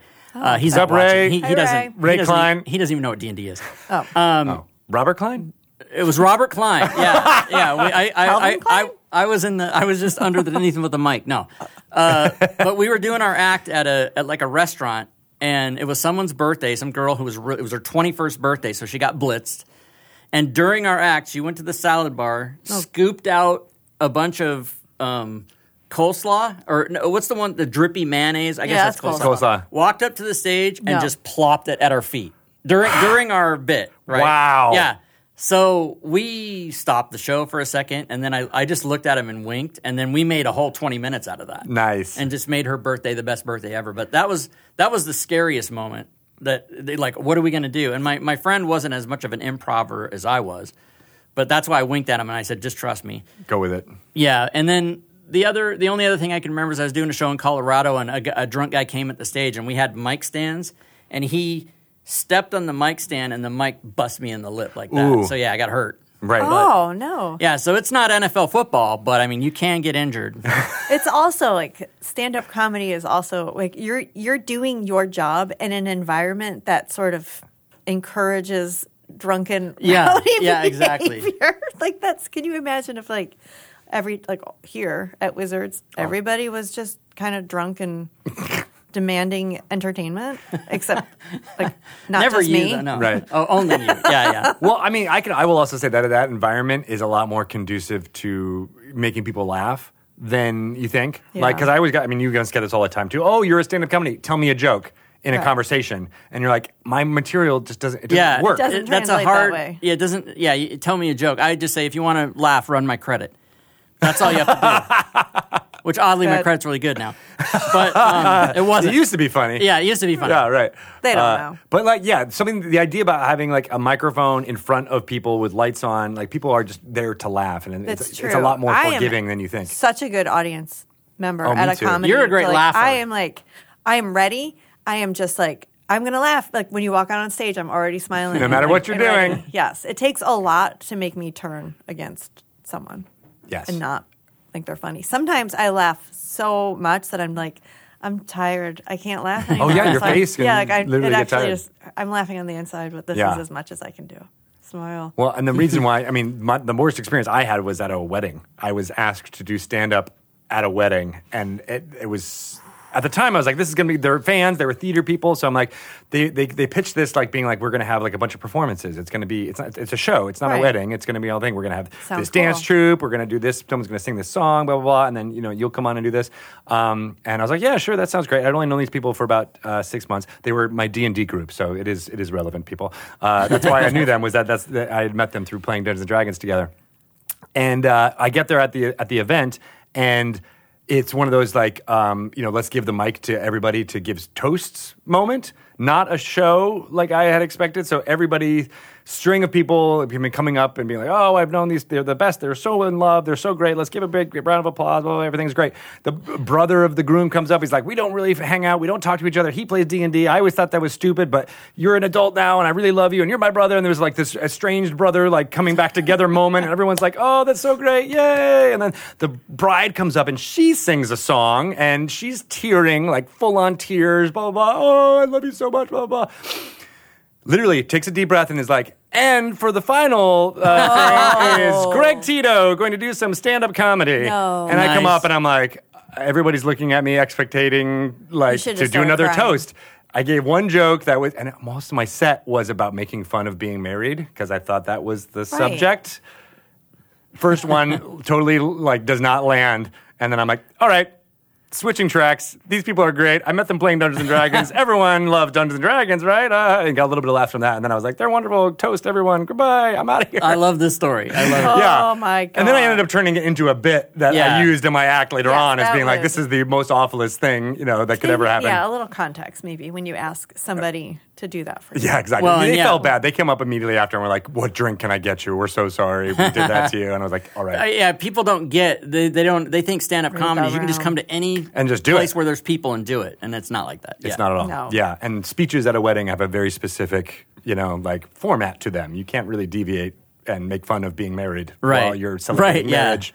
Let me Bad try and idea. talk you out of this, you guys. Yeah. yeah. It'd be like having a dungeon master who's like, "Hey, this game is stupid, isn't it?" And you're like, "Wait, "No, I don't want to don't do that."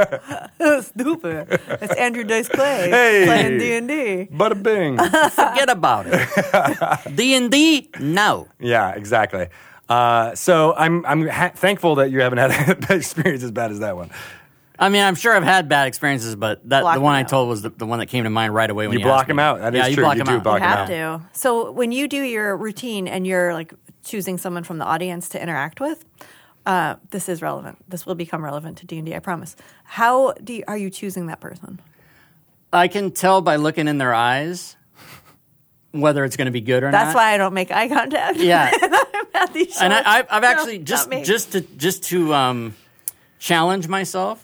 I have a few times looked down at the table at the at the person going like this, Oh. and I'm like, "You, sir, who's avoiding my gaze at table number three. and then I'll try to engage him just to see if I can do it. Yeah. So what But- do you you pick the person who's like looks like they want to be engaged with or looks uh, the yeah, drunkest? but there's a bit, you know, it, it, it depends on how drunk they are because there's also people who really want to engage you Yes. and you don't want that guy. Yeah, because they want to be like the center of attention. But I'll ask is somebody have their birthday and oh you ma'am you know how old Okay. I, I, it's rude to ask a woman how, how old they are how much you weigh. And then, no, you know, but, but I would, you know, but, you, but you have to you have to pick the right person for that, right? that's really good. so, um, but I would y- just get, learn about their lives, get like a two, one or two factoids from that person, and then equate it to.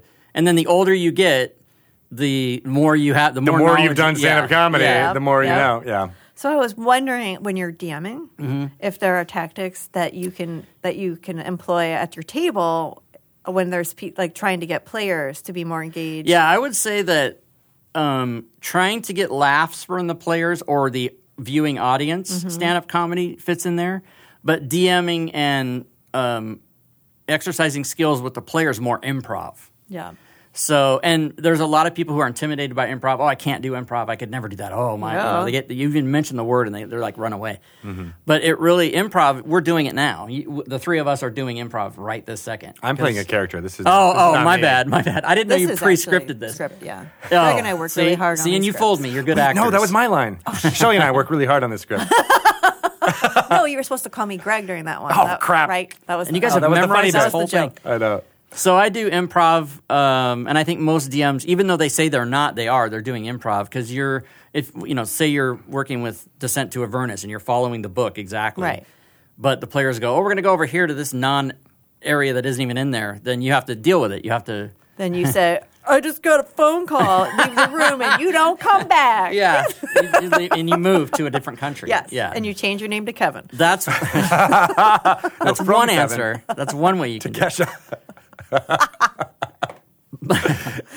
But yeah, improv. Everybody's doing it, even if they think they're not doing it. Um, So if you have a player sitting at your table and their ki- eyes are kind of not looking, they're they're not making eye contact with you, would you call upon that person or would you let them feel like, oh, they're uncomfortable right now? Let's just let them. it, it, Explore. it depends. Is, is it day one? Do I not know them? I mean, there's a lot of factors. But Yeah. if it's somebody who I think might be shy or Yeah. you know has trouble engaging, Yeah. I might do a group thing and say, uh, you know, Greg, what do you think? What do you think? What do you think, Shelly? What do you think? And what do you think? And then see if they'll Right. throw in two, their two cents. Yeah. But um, I would just, yeah, I would just try to engage them. I wouldn't push it, Yeah. you know, because you don't want to, you don't want to kill them in the first two seconds. That'll put them off the game. Yeah. No, definitely don't want to do that. Well, there's something you can be said to, like if someone is necessarily not engaging in, say, it's a specific type of game or something that's happening in the game, like a puzzle or something like that, and like you can see that there's three people who are really engaged in this puzzle, and there's one who's not.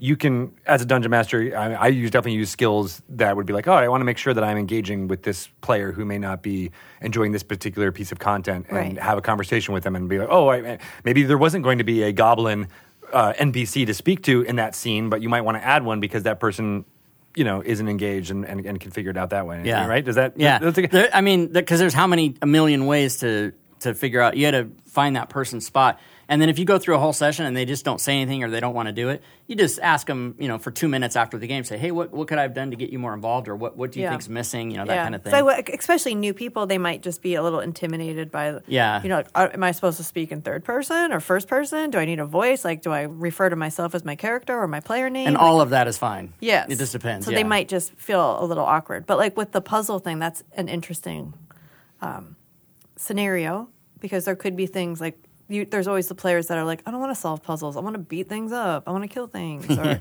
so like, would a tactic be like maybe give them a job? Like, That- these people that- are going to do the puzzle, but there you might have heard some noise in the hallway, and maybe you should stand by the door and make sure that yeah nobody's coming. you and- can yeah you can sort of search for what you think makes them comfortable Yeah. and then but i would still encourage a conversation after the fact and say hey you know you, if you want to be involved more in the game and participate in all the different things i can help you with ways to do that Oh, that's good. yeah So when when you're doing your streams, are they generally people who know how to play D and D or new? People generally or they combo? are uh, like uh, it's on hiatus right now but i also have a thing called 5e pickup games which is the same as a basketball pickup game idea only you just come Yeah. you get the fantasy grounds demo for free you never have to have played d&d you never have to have used fantasy grounds and i'll help you through that and we don't really do an adventure per se we just do like a three or four combat encounters for for two hours and then call it quits That's cool. and then my system is you can come and do that once or you can come every session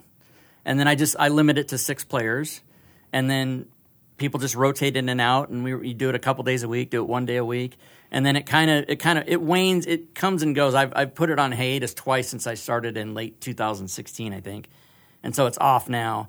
But then I'll bring it back, and then more people will come, and it, Yeah. it's sort of a teaching with Fantasy Grounds, but also.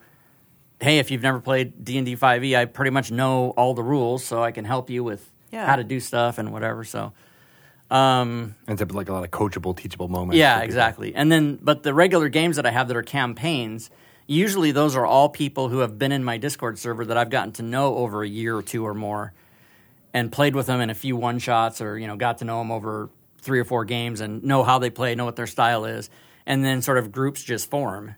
So now we're doing Acquisition Incorporated, we're doing Descent to Avernus, and we're doing uh, Dungeon of the Mad Mage, which we've played like 36 sessions and we're on level five. It's going to take four years to play this game. Nice. Oh. Yeah. Yeah. That's a thick book. And yeah, and we're e, a a couple of the people in the group are completionists. They want to open every door and go to every room. Oh, Right? dear. Oh yeah. yeah. What are you doing with the uh, the open d- doors where it goes off map? Oh, uh, those portcullises don't lift or break. They- Okay. you can't go. That's, that's that's the that's rule, how yeah. you did it, so you can be like, all right, let's put some limits right, on right. what is going on here. And uh, and I'm a player in that game as well, and so I'm having fun. And one of the guys on my Discord server, Joe Numbers, he's the DM. But we have a lot of fun doing that. And then when when campaigns end, I then start another one because I want you know I want to run Rick and Morty because I think that's fun. Plus it's short; it's well, one through 3 the adventure, so that'll be fun. That's pretty great. Yeah. And we have a good time. And I've, I've met a lot of people on my Discord server, but also because I do work for the DMs Guild and I have like 175 titles there. Okay, I get a what? lot of What do you mean? people. The DMs Guild, you know, Yeah, Chris but, like, Lindsay's you- genius thing that he came up with. The DM, like you have 175 titles on there? 175. Now, the reason that number's so high is that I do conversion work for other creators. So if they make something PDF, Mm-hmm. I'll make the Fantasy Grounds version and then put it up there separately. Oh, okay. And then now there's two groups of people who want to look at it. Because I, I don't know how many D and D players there are actively. Maybe 15 million. I have no idea what the number is. 400,000 million, billion, Trillion, billion. quadrillion, Gazillion, okay. gazillion. Infinity. To inf- and beyond. Fantasy Grounds is about 150,000, and it's growing exponentially. But it's not it's not as many as who don't use it. Nice. So it's a very small amount of people, but they're rabid fans about it. And so you know, I'll get an email or a PM saying, "Hey, this came out of the D Go. When's the Fantasy Grounds?" Like, I don't even talk to the author. I don't know. I have to find out. So I have to chase these things down, and then uh, and then. But I've been doing it for four years, so people come to me and they say, "Hey, will you do this?" So I work with a lot of creators. I've done, I've done, I've worked with over hundred creators on the DMs Guild. Oh, that's That before this, I didn't even know their names. It's got to be exciting for them. It's fun, yeah. To like know that they're going to have their content converted over. Yeah, That people were asking for it. there are there are a lot of people who don't know exactly what is involved with that. They like they don't they they've heard of Fantasy Grounds or they've heard of Roll Twenty, but they're, they're not like what is? I don't understand. I just play at my kitchen table. Yeah. And I'm like, and then I have to explain, you know, well, this is something that you can do planet wide with any other people on a virtual tabletop. And I can take the adventure you wrote or the tools you made or whatever it is, as long as it's fifth edition, and I can convert it, and then you'll have a second copy of it. And what my, my personal business model is I don't charge these people any money. We just do rev split after it's done. Oh, okay. So it doesn't cost them anything. right. And they're just, they're getting more money and because when I- you're converting it. Right. And when I first started, I'd have I'd get emails. This seems like a scam. How are you doing this for free? And I'm like, well, it's not for free. I'm just not charging you money up front. And then Right. when when you sell it on DM's Guild, we'll split the profit. You know, we'll carve it up whichever way we see fit. And people were like, I don't under, you know, it was very negative at first, but then now there's 175 titles. Right. Now that you've got the, the uh, proof behind Right. the pudding there. Wait, no. It's in the pudding. Hmm. Is is the proof behind the pudding, Greg? Is that where it is? Is it on could top be. of the pudding? I'll dig through that pudding to get to that. It's in proof. the pudding. That's Yeah. right. Yeah.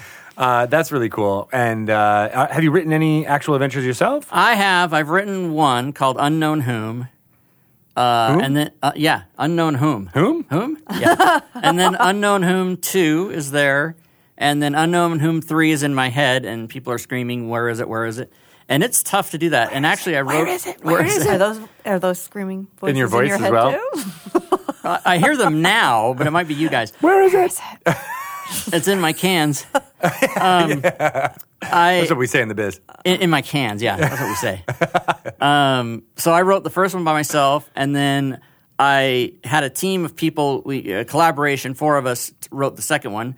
Uh, that didn't work out very well because of deadlines and people can't. And I've got to go to the restaurant. And I'm not, my my kids are sick, so that didn't work out. But we did finish it, and then the third one I'm going to go do myself again. But I, I have discovered that ad- adventure lore is not my thing. Story is not my thing. I'm a mechanics guy. Oh, okay. I'm a murder hobo. I love dice and numbers and math. Okay. And maths and all that kind of stuff. Mathematics. Mathematics, yeah. And, Right. And That's not, a totally different style, but It I is, think a lot yeah. of people love that. You know, you're, you're not alone. There is a Yeah. large group of, of folks who really just want to uh, go into a room and kill some monsters. Right. So the majority of the stuff that I have that's mine that isn't uh, collaborations with o- other creators Mm-hmm. is tools and things to make the fantasy ground spells work automatically and charts that you know you can roll random uh, random wizard spell book and it, it puts it rolls them all out and puts them into a spell book you know stuff like that That's kinda neat. so yeah li- m- and, and i find that that's that's what people uh, come to me for and that's sort of my little niche of the area of the of the deal is the tools and the mechanics stuff Do you, are you a coder as well? Have you been working on that I, side at all? I don't say that I'm a coder, but oddly, I'm my most famous thing that people know me for, know my name on the DMs Guild, are the coding packages for Fantasy Grounds, which um, make the spells or the items uh, work more automatically and, and flow better with mechanics in, in, within the game.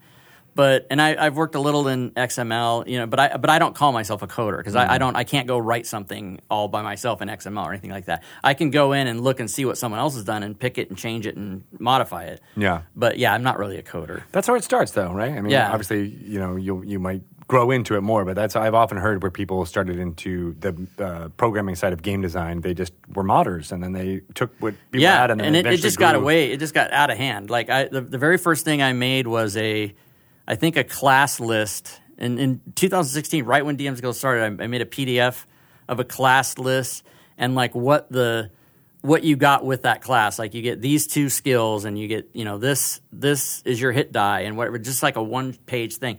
And I put that up there, and you know I put it pay what you want, and then like 10 copies and the next day 55 copies and people i'm like oh people are interested in this stuff and then i somehow got into an email uh, exchange with matt mcelroy Mm-hmm. at dms guild and he said you know some of the stuff that you're doing is interesting you should put a price on it and i said oh okay and then now it's out of control i Yeah. mean yeah it's doing really well Great. That's I love that you found the found that niche to. to Mm-hmm. i to had find money to things- give to extra life because of dms guild that's exactly where that money came Ah, from well, and Thanks. thank you to everyone out there who's purchased stuff through uh, Yeah. uh, Dungeon Masters Guild and, Yeah, and Helping the supported that kids. for helping the kids. Yep. And I, Oh, You're all this- doing it. This sounds corny, but I get a PM or an email from someone.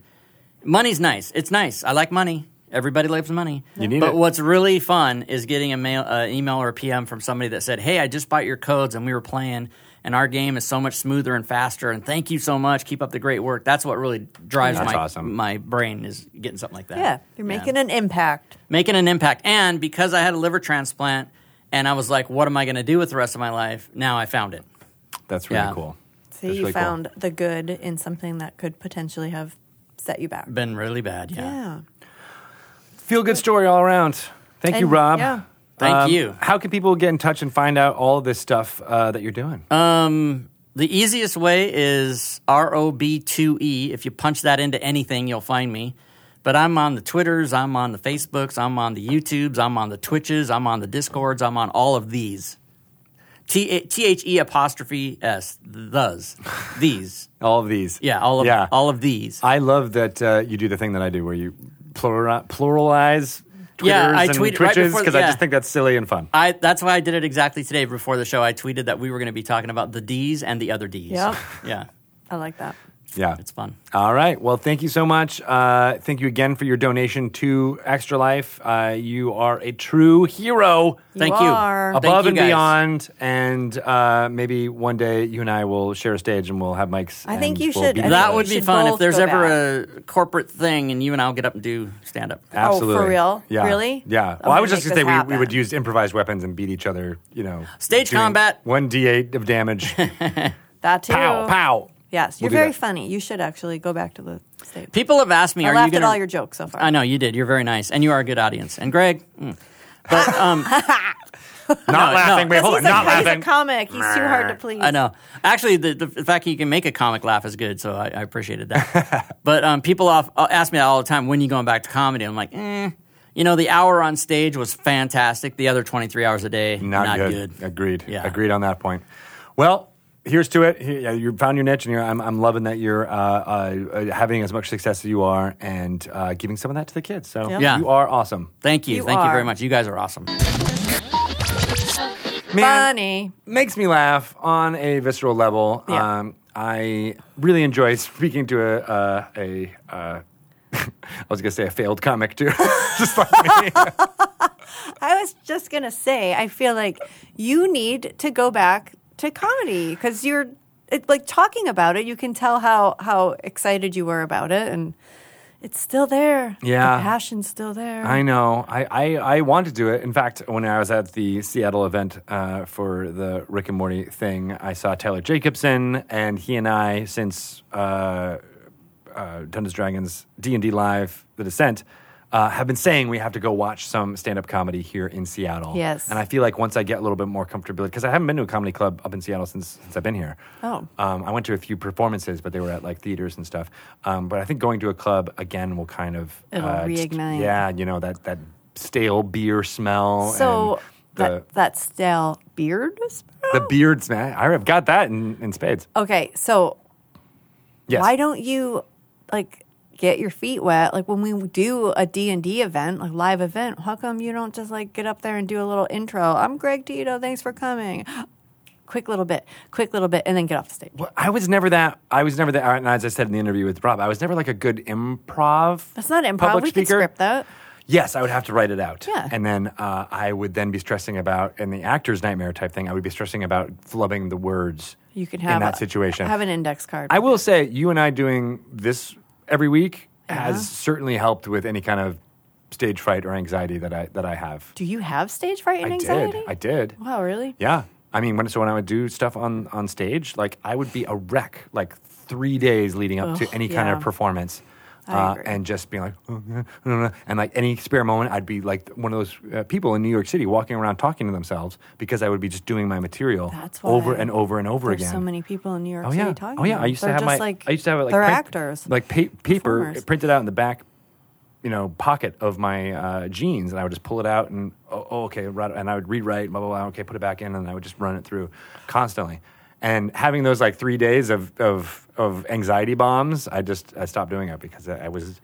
It was It's- great it's once it hard. went well. Yeah. You got that like elation and everything's great, fantastic. And then I would immediately be like, all right, well, when's the next show? Oh gosh, I gotta Uh, start. I thinking gotta about write more that. material. I gotta write more material or blah blah blah, right? Or oh, my mom's coming, or I you know I get yeah, all the stress involved with it. But that being said, I still love it. I still have that like you know when desire you see a to stage, Oh, jump in. do you're like, oh, I want to get up there.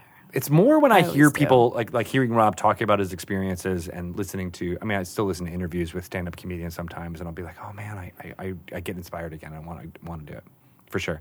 So let's do it together. I need to go and just like again, just kind of. We got to do live dragon talks. I want to do live dragon talks. I'd like to know that if we did live dragon talks, if people would come. People, let us you know come? on the Would you Twitters. Uh, I'm at Greg Tito. I'm at Shelly Moo. Let us know if you would come to a live dragon show if we did it at a neighborhood near you. Yep. Topeka, Kansas. Would you would you If come and see there's- us? At maybe a bar. And maybe a bar. Yeah, like a venue that would be, you know, conducive to it. Yeah. Yeah. Like a bar. Well, yeah, like a bar. Excellent. Uh, if you want to find out about what's going on in D&D, go to dungeonsanddragons.com. That's a great way to do it. You can find out so much about what's happening in the game from there, but there's also Dragon Plus, which you can download onto your mobile device right now. No brainer. There's so much content that comes out. Matt Chapman, uh, the editor-in-chief, and Bart Carroll, uh, what, that's Bart, Bart- Carroll? Bart Carroll? Bart Carroll. Bart Corral. Corral, in addition to playing with doggos on live streams, does a really great job putting everything together Th- for there's Dragon gonna Plus. be a very awesome upcoming Dragon Plus cover. with dogs? I think so. I took a lot of pictures. Oh, That was- In case you don't know what we're talking about, there's a live stream show called Dragon Plus uh, that Bart has been doing for many, many years. It's awesome. And he had many of the design team for Dungeons and Dragons bring in their little dogs. We got a lot of dogs on this team. a lot of dogs on this team. Next time, you got to bring in Puppy. Make it happen. I I could have. Uh, he's he would have not. Um, he wouldn't have been discreet as some of the other dogs. it would have been very obvious. Puppy was here. There's been a lot of woofing He doesn't really bark, but he would just be like in everyone's face Hmm. and all over. up in their business. I used to. I'm. I'm perfectly honest. I'm not a dog person, but I loved when a colleague of mine would bring their dog into uh, another job of mine because she was very sweet. I think her name was Annie, Oh. and she would just come up to me and put her little chin right on my thigh and do nothing. She would Those just, are the she would just best. wanted to just be like. "Mm," And just hang out there, and I loved it. And I was like, "That's the type of dog that I that I really really enjoy." You just want to look a little bit of, uh, you know, Yep, it's very a cat-like little- almost, and like you want some attention. But cats Okay, aren't. They're rude. cats are great. You like cats? I'm much more of a cat person, even though I'm way more allergic to cats. But we digress because Anyway. we have to get to checking out what's happening in this cave. There are stalagmites and bagtites. And bagpipers. Bagpipers. I hope the bagpipers' music doesn't loosen any of the rocks up here. Because we're dead.